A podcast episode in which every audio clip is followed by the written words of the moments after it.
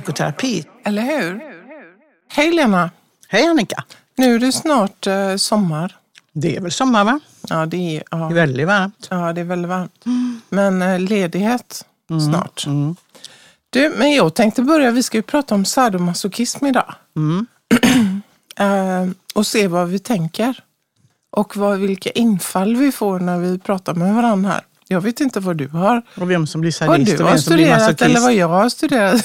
ja, precis. Och vi får se om det uppstår någon sadomasochistisk situation här mellan dig och mig. Det blir väldigt intressant. Mm. Men jag tänkte börja med att fråga dig, har du läst de 120 dagarna i Sodom? Nej. Nej. Har du läst Venus i päls då? Nej, nej, det har jag absolut inte gjort. Är det böcker du pratar om? Eller? Ja, därför om man går till begreppet sadomasochism och var det kommer ifrån och upphovs... Eh, vad, vad upphoven finns så kan vi börja med Marquis de Sade. Okej. Ja, så han föddes ju på 1700-talet, 1740. Han skrev den här boken. Eh, de- Venus, Venus i päls. Nej, det var den andra. Han skrev, Marquis de Sade skrev De 120 dagarna i Sodom. Han levde ett, han var en libertin, han var en överklass eh, person som eh, eh, levde ett väldigt vidlyftigt liv, också sexuellt. Så han hade på olika slott arrangerat eh, orgier med prostituerade och så, där det förekom mycket piskor och ja, plågande helt enkelt. Var det han som plågade då eller blev han plågad? Alltså, det är ju det som är intressant med det, det här begreppet du och jag kommer pr- prata om för att det hänger ju ihop så att säga. Jag, så jag vet faktiskt inte det. Om han blev, om han gillade mest att bli plågad eller plåga själv. Det, det förtäljer ju inte historien. Men sen har vi den andra, Venus i päls. Mm. Det är en sommar, sommartips, sommarlitteratur. Jaha. Det var Leopold von Sacher Masoch som levde, föddes 1836. Eh, och han skrev den här boken. Han var tillsammans med en baronessa. Det rör sig mycket på slott som du förstår här på, i båda. Ja. Överklassens dekadens med andra ja, ord. verkligen. Och han var hennes slav Okej. under många, många år. Och skrev väl den här boken då i relation till det. Så att det, han blev känd och därifrån kommer liksom ordet masochism. Och då är det väl samma med den förra, att han var sadistisk förmodligen. För det, Ja. var, det är väl ordet sadist? Sad. Ja, just det. Marquis de Sade. Ja. Annika Koster och Lena Lundqvist är socionomer och legitimerade psykoterapeuter. De är verksamma vid Göteborgs psykoterapiinstitut. De pratar på om psykoanalytiskt tänkande och psykoterapi. Vi kommer att prata om det här utifrån ett psykoanalytiskt perspektiv idag ju. Men jag tänkte bara också, jag stötte på det, du vet det har ju funnits jättemånga experiment där man ser hur människor, hur sadistiska är vi människor i normaltillståndet så att säga. va? Och jag stötte på ett experiment som är väldigt, tydligen väldigt känt som heter Stanford Prison-experimentet. Har du hört talas om? Nej. Det var på 70-talet, du vet, på ett universitet med såna här lite flower power-studenter med ja, peace, love and understanding. Aha, ja. Då skulle man göra ett experiment och de anmälde sig frivilligt. Och den här Philip Zimbargo, tror jag en socialpsykolog, han sa det, okej, nu ska vi göra ett fängelse här. Hälften av er får bli fångar och hälften av er får bli fångvaktare. Och alla de här, med, du vet med långt skägg, det var företrädesvis killar då, långt skägg och långt hår och bismärke och så. De flesta ville bli fångar. Okej. Det vill säga de ville ha den, den plåga, att bli plågad hellre än att plåga. Mm. Men de var tvungna att dela upp sig hälften hälften. Efter sex dagar så var han tvungen att avbryta det här experimentet. Därför att sadist, de här personerna som inte alls verkade våldsamma eller sadistiska på något sätt innan. Det uppstod en sån sadistisk situation där de plågade de här fångarna på ett sånt sätt så att det inte gick att fortsätta experimentet. Och då hade till och med vissa av dem inte velat vara sadister. Nej, precis. Och det var en kvinna, en, en sambo till honom eller sånt där som råkade först träffa en av fångvaktarna eller studenterna utanför. Och en jättetrevlig ung kille och pratade lite med honom. Och sen kom hon in och fick se honom, hur han plågade de här. Den scenförändringen. Va? Så att han fick avbryta det här experimentet. Intressant. Mm. Jag tänkte, jag, jag såg en annan forskning apropå det här med BDSM och så som vi kanske kommer att prata en del om att det är tydligen så pass tillförlitligt än vad det vet jag inte men det är väldigt många, lite fler kvinnor än män som vill bli, alltså det här handlar om sex, i sexuella sammanhang då, man kan ju ha sadomasochistiska, eh, så att säga, det kan ju finnas utan att det finns sexualitet, men att det är väldigt många som vill ha den masochistiska rollen. Att det, aha, att det Ja, skulle vara det var, fler. Ja, det är i alla fall var, var säkert över 50 procent av kvinnor. Att det var många som fantiserade om det eller kanske också levde ut det. Men ofta är det bara att man fantiserar om det, att bli dominerad och nedtryckt på olika sätt. Mm. Och att det är ganska vanligt hos män också. Så att vi har det här i oss i, hela tiden förmodligen. Va? Och för det att, att, vara massa, att hamna i masochistisk position behöver inte innebära att man just utstår smärta och så. Och framförallt inte fysiskt, det kan ju vara psykisk smärta. Men just det här att, att ta, man slipper ju ansvaret. Ja, Det är också intressant. Ja. Sadisten har ju alltid kontrollen och masochisten kan ju lägga ifrån sig ansvaret. Och det finns kanske en, en, en dragning mot det på grund av det också. Man, vill, man, slipper, man kan alltid skylla på den andra om du förstår vad jag menar. Man slipper ta ansvar, man slipper ta beslut. Och, men, och, pre- och jag tänkte också då, jag tror han sa det den här Philip Zimbardo, att alla de här studenterna trodde att de själva var det enda lysande undantaget som aldrig skulle hamna i en sån inre position Nej. där man blev sadistisk. Och det kanske är lite allomfattande att vi människor inte förrän vi hamnar i sådana situationer. Den tunna hinnan tänker jag på då, Ja, igräs. ja. Och att vi alla bär de här Mm. dragen. Mellan omsorg och grymhet säger han väl? Va? Ja, precis. Att det finns en tunn ficka Mm. Tunn, tunn i hinna. oss alla. Mm. Men du, ska vi göra som vi brukar göra, Lena? Mm. Att vi börjar från början, så att säga. Ja. Ska vi börja med Freud? Ja, du menar teoretiskt? Ja, vad, Ja. vad är det vi tänker inom psykoanalytiskt? Ja. Eh, Jag tänker att man kanske först ska slå fast det här att vi kommer att eh, att psykoanalysen har intresserat sig för det här begreppet sadomasochism beror inte på att man är kanske jätteintresserad av de här, som Freud kallade perversioner, de här sadomasoch BDSM-lekarna och så, utan det handlar om två saker. Dels att det finns att man slår fast att de här två krafterna finns i alla människor och det är intressant att titta på dem. Och att det finns två rörelser som är intressanta här och det ena är ju det man kan kalla det intersubjektiva perspektivet. Det vill säga två personer, en är sadist och en är masochist. Det är det vi kanske tänker på först. De som lyssnar kanske tänker på det först. Men det psykoanalysen också är väldigt intresserad av det är det intrapsykiska perspektivet. Det vill säga att jag har både sadisten och masochisten inne i mig. Så att, som jag brukade säga ibland om anorektiska flickor då, att de har en del som står Eller killar. Eller killar. Jag säger alltid tjejer, men Ja. det finns killar också. Eh, eh, som har en del som står och trampar på en annan del. De som har en sadist och så har de en masochist inom sig. Så att man hela tiden har, och det är en väldigt intressant Mm. eh, rörelse för oss i terapirummet. För det kommer ju påverka överföringen väldigt mycket.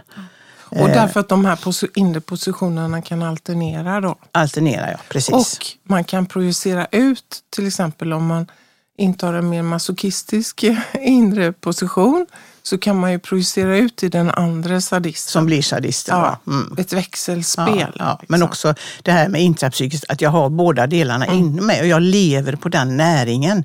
Vilket kanske har lite med melankoli att göra, att jag är djupt, att jag har lite tagit på mig det dåliga objektet. Så jag är både och. Mm. eh, Så att säga. Va? Jag, jag plågar mig själv inuti, det finns ingen annan som plågar mig. Mm. utan Jag bara har det här perspektivet och då uttrycker jag mig ofta som att Allting är dåligt, jag är dålig, jag är värdelös, jag är den sämsta människan i hela världen. Det finns ingen sämre än jag. Det är den yttersta. Och det yttersta är ju självmordet, då, att jag tar död på mig själv. Sadisten i mig tar död på mig. Liksom.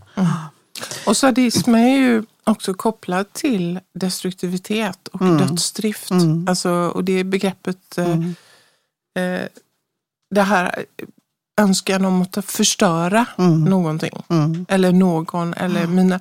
Och när jag, när jag projicerar ut det och vill förstöra någon annan så i någon mån så sker ju den förstörelsen också inne i mig själv. Ja, precis. Mm. Men om vi går till Freud Mm. så kanske vi måste prata lite om hans eh, sexualteori då. Mm. Eh, som vi har varit inne på förr. Men, men, eh, eh, och han har ju en väldigt, tänker man inte, han har ju en väldigt vidsynt syn på sexualitet. För det är ju han som för in det här med att han anser att barn också har sexualitet. Och eh, då menar han ju inte eh, det vi tänker om sex med samlag, utan han menar ju liksom att det finns en, en libidon är en livsenergi som har med all närhet och beröring och allting att göra. Han pratar om erigena zon och så vidare. Men han säger ju så här att det första sexualobjektet är ju modersbröstet och sugandet. Och sugandet är ju inte bara för att få näring då, utan det är för att njuta. Och då menar han ju att den upplevelsen där, den kommer ju att leva med oss hela livet och kommer att påverka alla kommande objektrelationer, säger han. Så där är han ju precis överens med Klein. Fast han sen då fastnar, om man säger, i fallosen. I det här oidipala. Det är så roligt. Fastnar i fall och så. Ja, det är roligt. Ja. För att han, för att, eh, och det menar han ju då att det är. Men eh, sen så pratade han ju då om, han har ju en väldigt vid, han har ju begreppet perversion och det tror inte jag var lika negativt eh, laddat som det är idag. Va? Utan det betyder egentligen frånvänd, bortvänd. För han sa ju så här att sexual, sexualitetens eh, meningen med den är fortplantning och det heterosexuella samlaget då. Allting annat är perversioner, sa Freud. Tyckte Freud, ja. Tyckte Freud. Ja. Bara för börja där, för vi kommer in på de som eh, har, har reviderat det sen. Va? Och, eh, eh, så- och, det, och det, det, det är ingen värdering hos honom i det. Och sen börjar han då räkna upp vad som är perversioner. Och det är ju allt då från homosexualitet till fetischism och sadomasochism och vad man gör. Det, det är liksom, och det menar han, det som är så intressant sen då, det menar att det måste vi förstå tillhör den normala sexualiteten. För det är detsamma, perversionerna är detsamma som den infantila sexualiteten. Så säger han.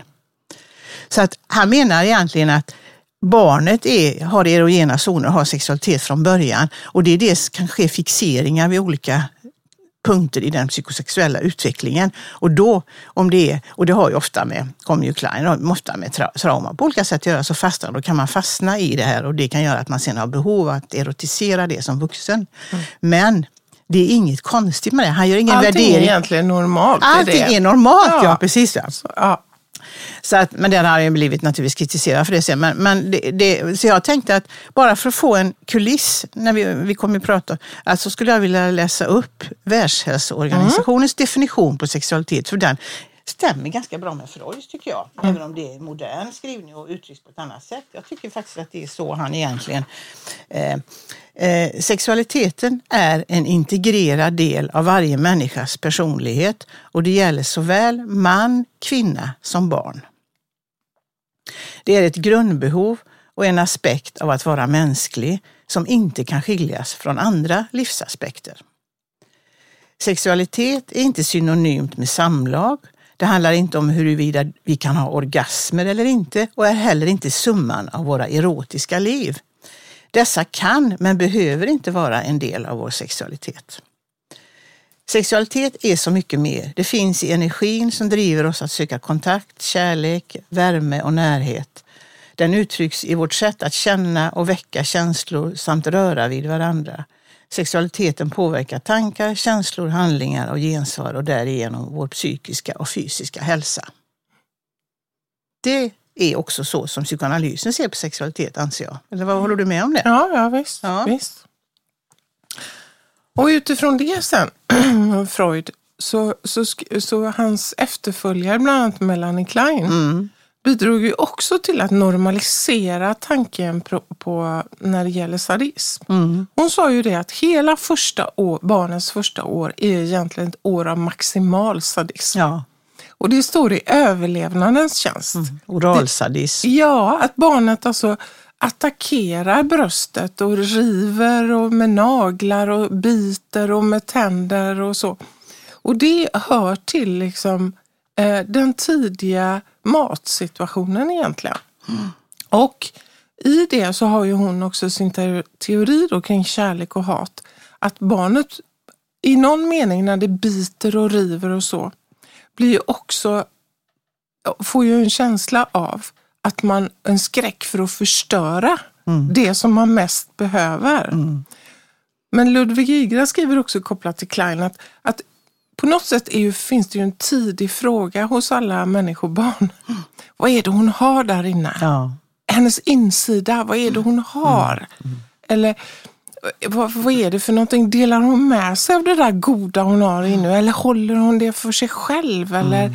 får jag ta del av det? Det vill jag liksom behärska och ha. För det är ju det som är en, en del i, i sadismen. Mm. Det är ju att behärska den mm. andra. Ja, det vill barnet inkorporera mamma, det vill ja. säga egentligen äta upp henne och äta upp det hon har. Ja. Eh, och eh, det måste ju skapa väldigt mycket skuld. Ja.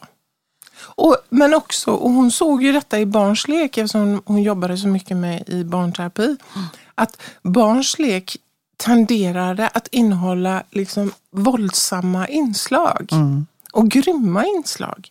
Men hon kopplade också detta till alltså kunskapsdriften, alltså önskan om att, att förstå vad, vad den andra, vad är det inne i en skalbagge mm. eller vad är det mm. inne i den här mm. legogubben eller och att, att, att de här liksom våldsamma inslagen också ofta följdes av reparation och gottgörelse hos mm. barnet. Önskan om att när man hade plockat sönder, barnet hade plockat sönder någonting så, så trädde det in en situation där barnet ville återställa mm. och reparera. Det var den lille Pilleman. Pille, pille, Pilleman. Upp på allting pilla han, lilla Pille Pilleman. Kom en gång till vassa nålen som mor lagt i lilla skålen. Aj, på nålen pilla han lilla dumma Pilleman. Barnramsa. På något sätt, hon menar hon på att det här finns med oss alla människor. Mm. Man föds med avund, för det är avundens uttryck, ja. den här destruktionen. Ja. Och det, däremot kan man ju tänka så här, att om barnet inte får ett svar, för det är ju så att när de goda upplevelserna det vill säga att bröstet kommer åter och åter mm. trots förstörelsen av det. Så kommer liksom kärlek och hat inuti barnet också, de mindre objekten att balanseras. Mm. Och att kärleken finns där och tilliten till att världen ändå är en god plats och att det goda överlever. Men finns inte det, utan det finns mer det här vi har pratat om, den här haltande otakten mellan barn och förälder, så är ju risken att barnet blir kvar med sina dåliga objekt inuti. Att det är jag som bär det dåliga. Mm. Och vad kommer det betyda då att jag tar, identifierar mig med det dåliga objektet? Ja, på något sätt så, så, så är det väl så som Mikael skriver här, att, att då inträder inte den här tacksamheten och sorgen och, och, och också förmågan att se den andra som en autonom person. För det är ju det som inträder också enligt Klein. Så småningom så börjar ju barnet inse att den där människan som jag riktar alla de här liksom, attackerna och river och klöser och biter och så. Det är tydligen en hel, det är samma person som också ger mig det här andra.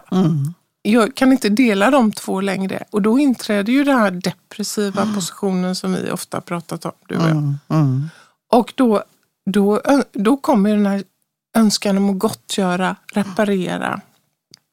Men sker inte det så blir barnet kvar inuti i en mer omnipotent inre situation. Där man måste behärska de här inre skrämmande objekten med. Mm. Jag Eller tänker vad tänker på, du? Jag tänker på Joyce McDougall kan vi ta upp lite också, hon anknyter till detta. Hon menar ju också då att spädbarnstiden är en enormt Alltså, dels är det det här att den här otroliga längtan tillbaka till, till eh, det här eh, tillståndet in, inne i mamma. Va? Att den hela tiden finns det en längtan tillbaka till det. Och att komma ut från och födas är ju att så att säga, jobba med jättesvåra situationer mellan inre och yttre värld hos det lilla barnet som är väldigt omoget och inte kan skilja på sig själv och mamma. Och detta menar hon ju då, det är fundamentalt traumatiskt för alla människor.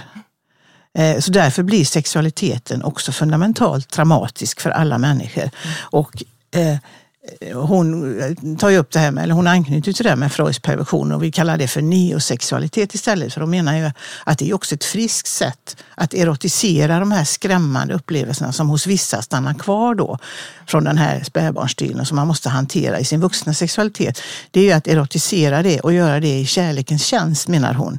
Så det är bättre än att man blir psykiskt sjuk. Eller blir, hon menar att det kan vara ett sätt att lösa någonting. Och vi ska inte tycka massa saker om det. Nej.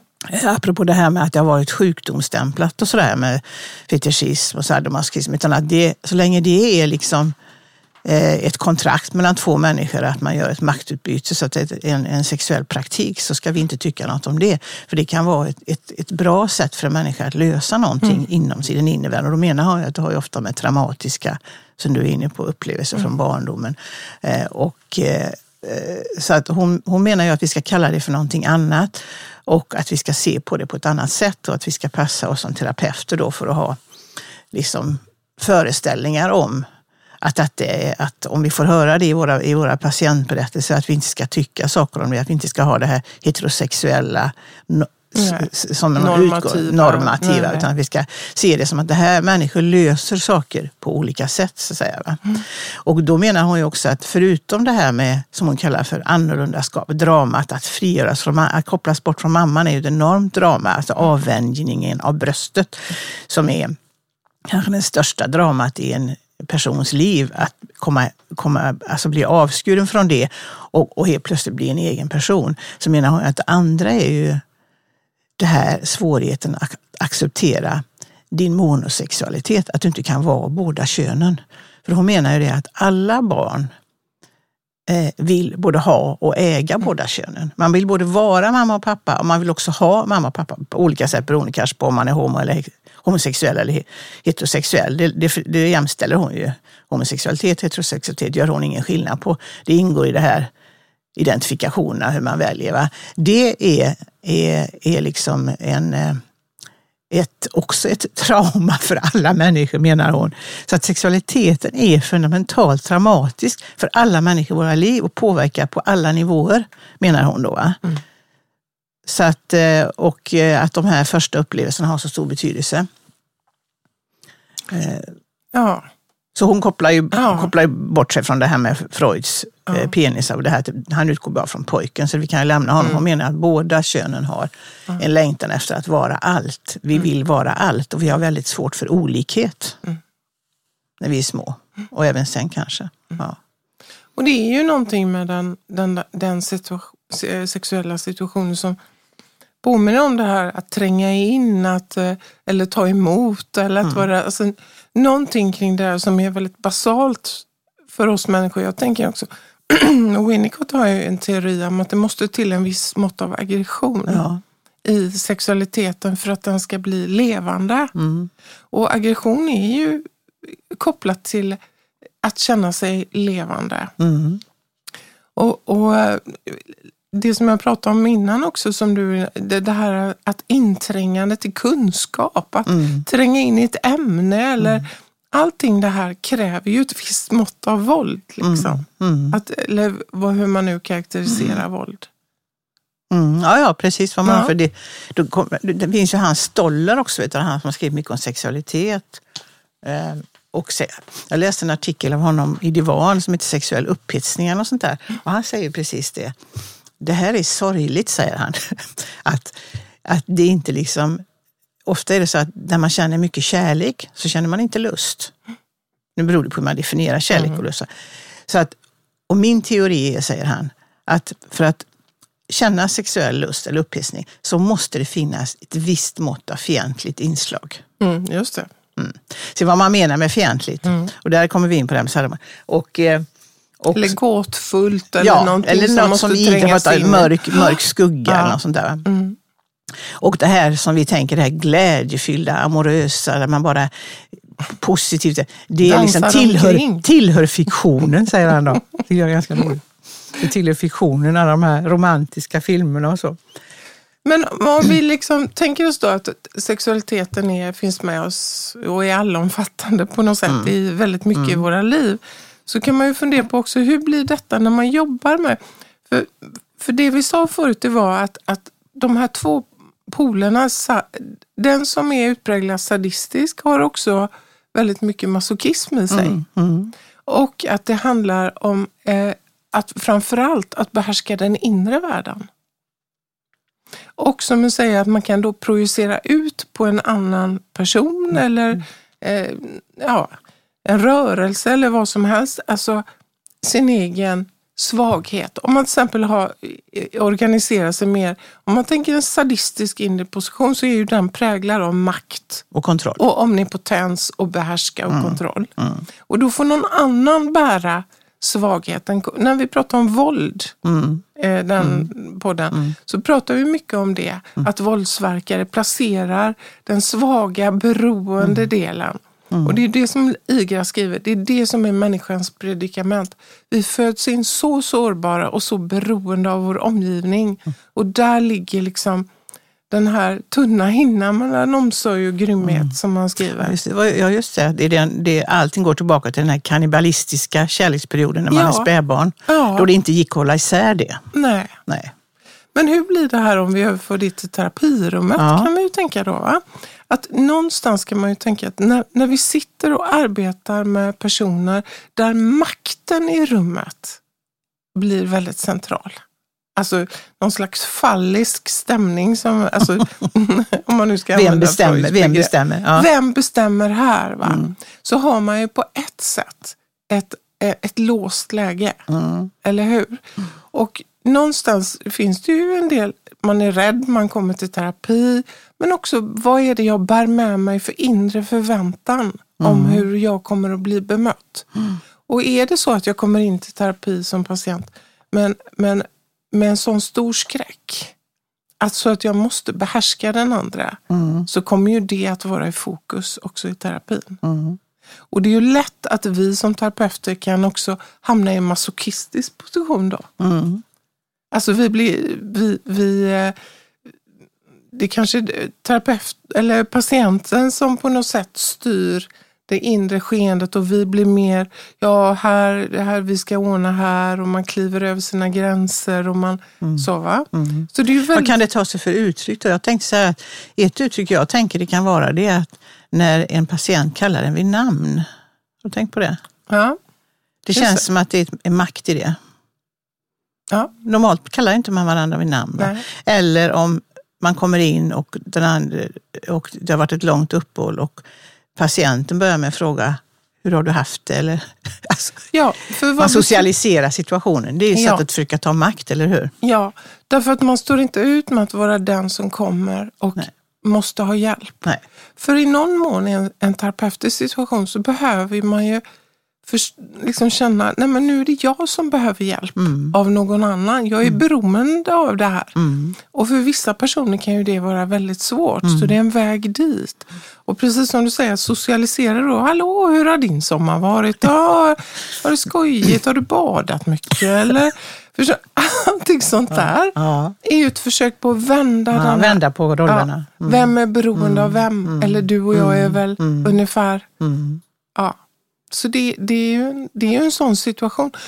Och Helt det är väldigt plötsligt fick jag, fick jag en människor. association till BDSM-praktik. Jag kanske är helt ute och cyklar nu, men det, är, alltså, det betyder ju om vi säger, bondage, disciplin eller Ja. dominance, submissiveness, alltså dominans, underkastelse, sadomasochism, man har slagit ihop de här. Och eh, då är det ett kontrakt. Ja, en Eh, överenskommelse. En överenskommelse Ja. om ett maktutbyte som ser ut så. Jag är sadist och det, och det är ju en del som kanske kör det 24-7 och en del kanske bara har sessioner eller vad de kallar det för, när de har de här rollerna. Det är ju ro- rollspel. Eh, men hur är det med patient-terapeutsituationen? Den är ju inte jämlik. Nej, nej. Vilket försvårar detta förmodligen. Att det nästan är så att vi alltid kan hamna i sadist eller masochistposition. Förstår du vad jag menar? Mm. Om man tänker sig att har, det är ju ingen jämlik situation. Det är vi som sätter villkoren och ramarna. Och det är vi, den andra, som har problem. Så det är ju ingen jämlik situation i terapirummet. nej, och man Nej. kan väl fråga sig så här, det här att, att själva ramen kring terapisituationen och patienten kanske är mitt inne i ett viktigt eh, resonemang, så är tiden slut. Det är lite sadistiskt. Det, ja, det, alltså det finns ju Ja, våld ja. inbyggt i Ja, det situationen finns våld ja, i betydelsen ramen. ramar. Ja. Ja, i någon mening måste det ju bli så. Mm. Men man kan ju tänka att jobbar man, ja, så sitter man och, och, och träffar en, en mer masochistiskt lagd patient så, så kan vi ju så att säga förstår träda över våra egna gränser Ja, också. ja. Våra egna ramar. Vi erbjuder fler tider. Mm. Vi utsträcker tiden och, och här det finns en atmosfär av att jag kommer aldrig att skada dig. Nej, att man försöker ersätta mamma, den dåliga Ja. mamman. Ja. Mm. Ja, Och vara god. Ja, precis. Positiv överföring bara. Men går vi in i en sån situation så i någon mening så finns det skada vi patienten. ja. Så kan man faktiskt tänka. va? Att hoppet står ju till att personen ska kunna komma in till oss och prata om. Och att vi kan finnas med och kunna så småningom sätta ord på de här krafterna som finns i rummet. Och det här är väldigt svårt. Vi trillar alla in i olika motorföringar. Men att på något sätt ha tanken med, vad är det jag befinner mig i? Vilket kraftfält? Och det betyder ju att man måste arbeta oerhört mycket med den negativa överföringen och det är det som är svårt. Att arbeta med att man, att man är utsedd till sadist eller att man är utsedd till masochist. Det är ju ingenting man vill ta på sig. Men man måste, man måste göra det för att hjälpa patienten, annars får patienten ingen hjälp. Kan Nej, och är det så att jag som terapeut har lite svårt själv att identifiera egna sadistiska delar Mm. så kan ju jag gå åt andra hållet och vara överdrivet generös och försöka vara god. Mm. Förstå- Att man inte... Det, det, det är inte lätt det här. Nej. Mm. Men eh, just att kunna tänka om, vad är det som händer med mig? Och sen är det så att om det är en väldigt stark sån ytterlighet, så sadomasochismen är också en form av symbios, eller hur? Där man inte har, där man, inte, där man fortfarande lever i en svartvit värld. Om jag är masochist så måste jag ha tag i en sadist eller tvärtom. Liksom.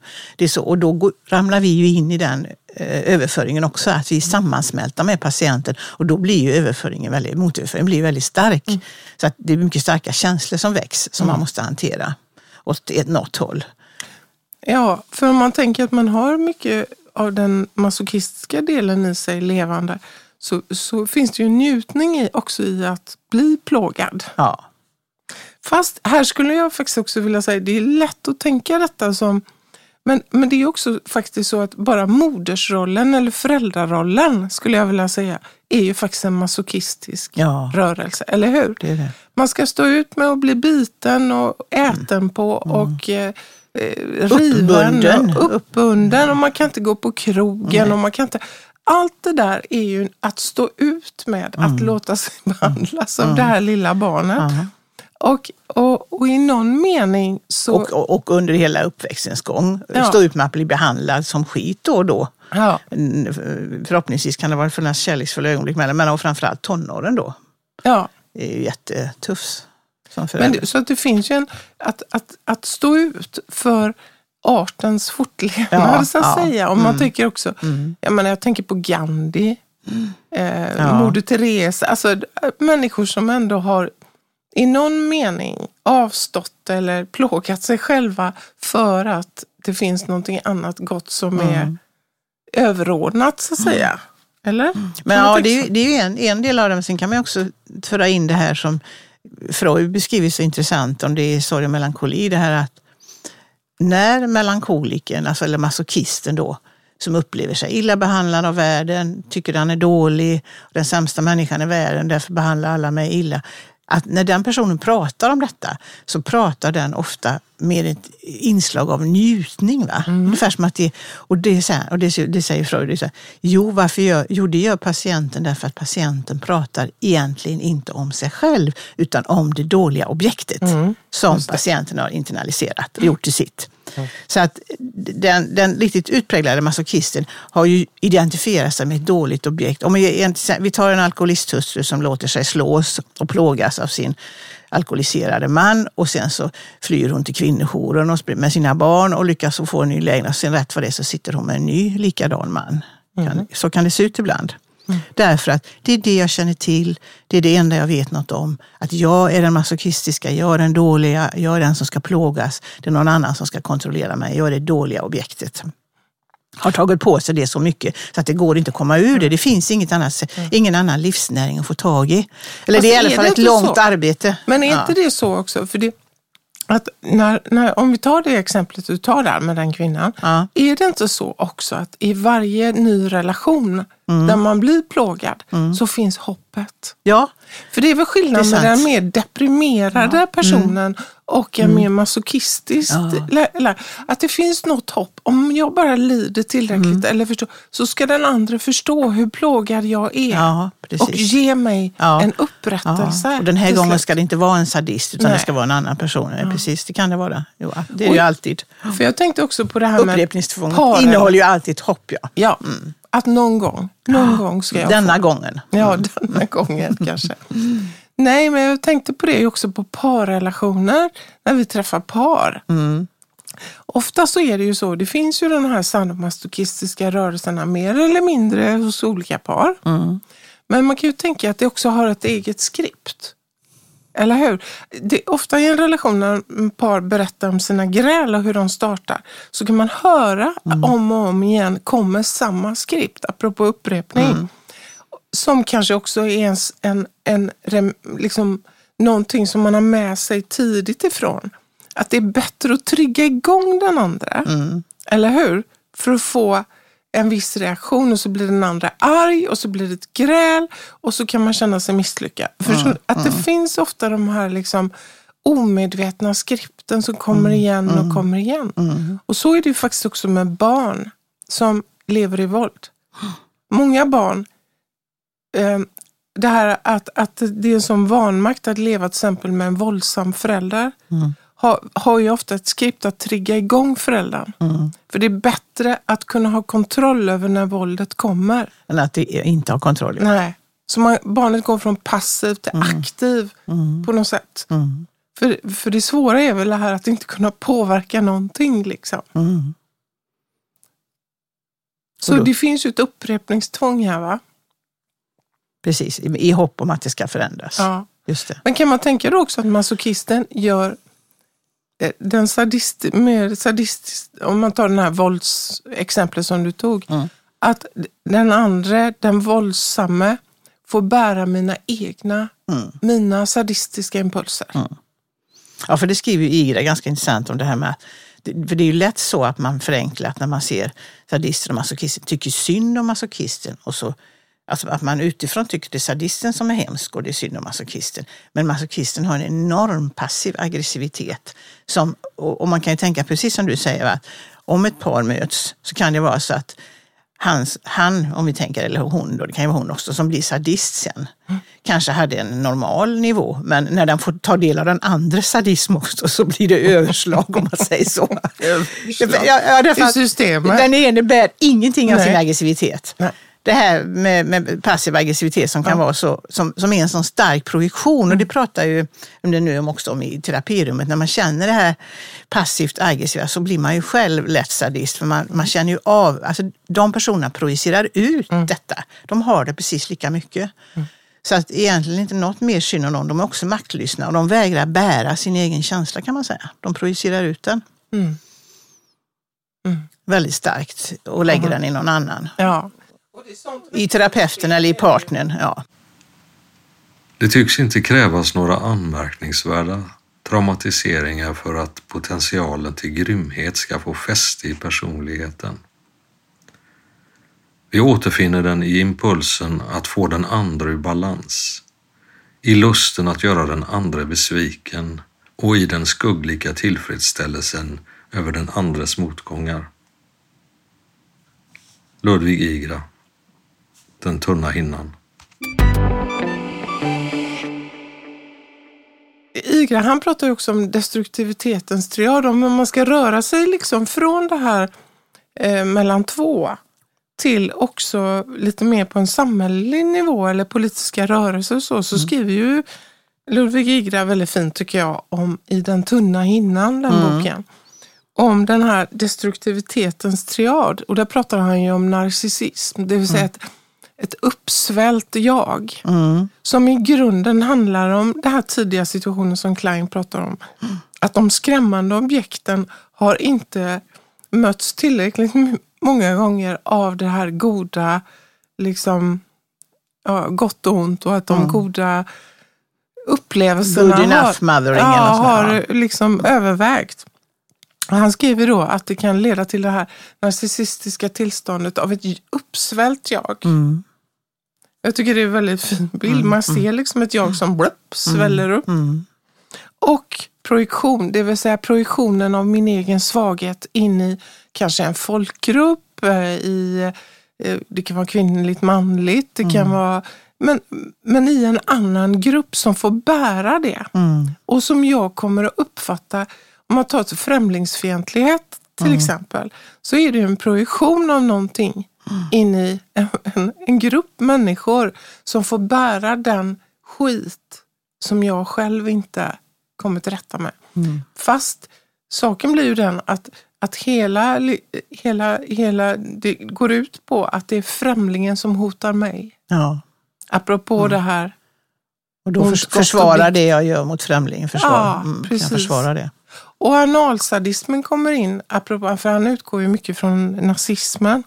Att hur judarna beskrevs som smuts, exkrementer, avfall. Mm, att det mm, får en, mm. en liksom ton av mm. att det är skit. Mm. Och, det är naturligtvis... och då är det bara utplåna, ja. förinta. Ja.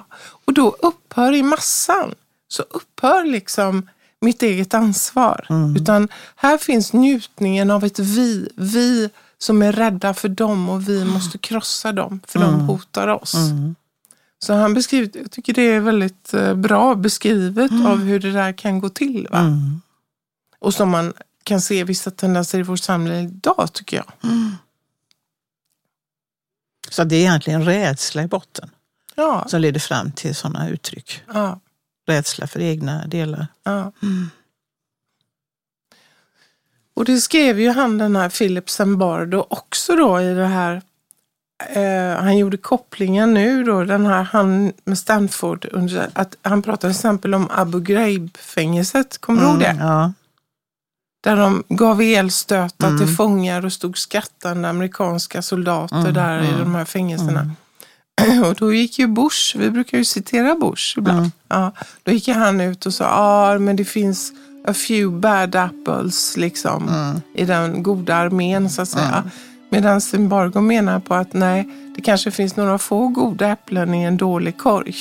alltså att det är själva situationen som sådan som också gynnar det här sadistiska klimatet. Liksom. Lift me up,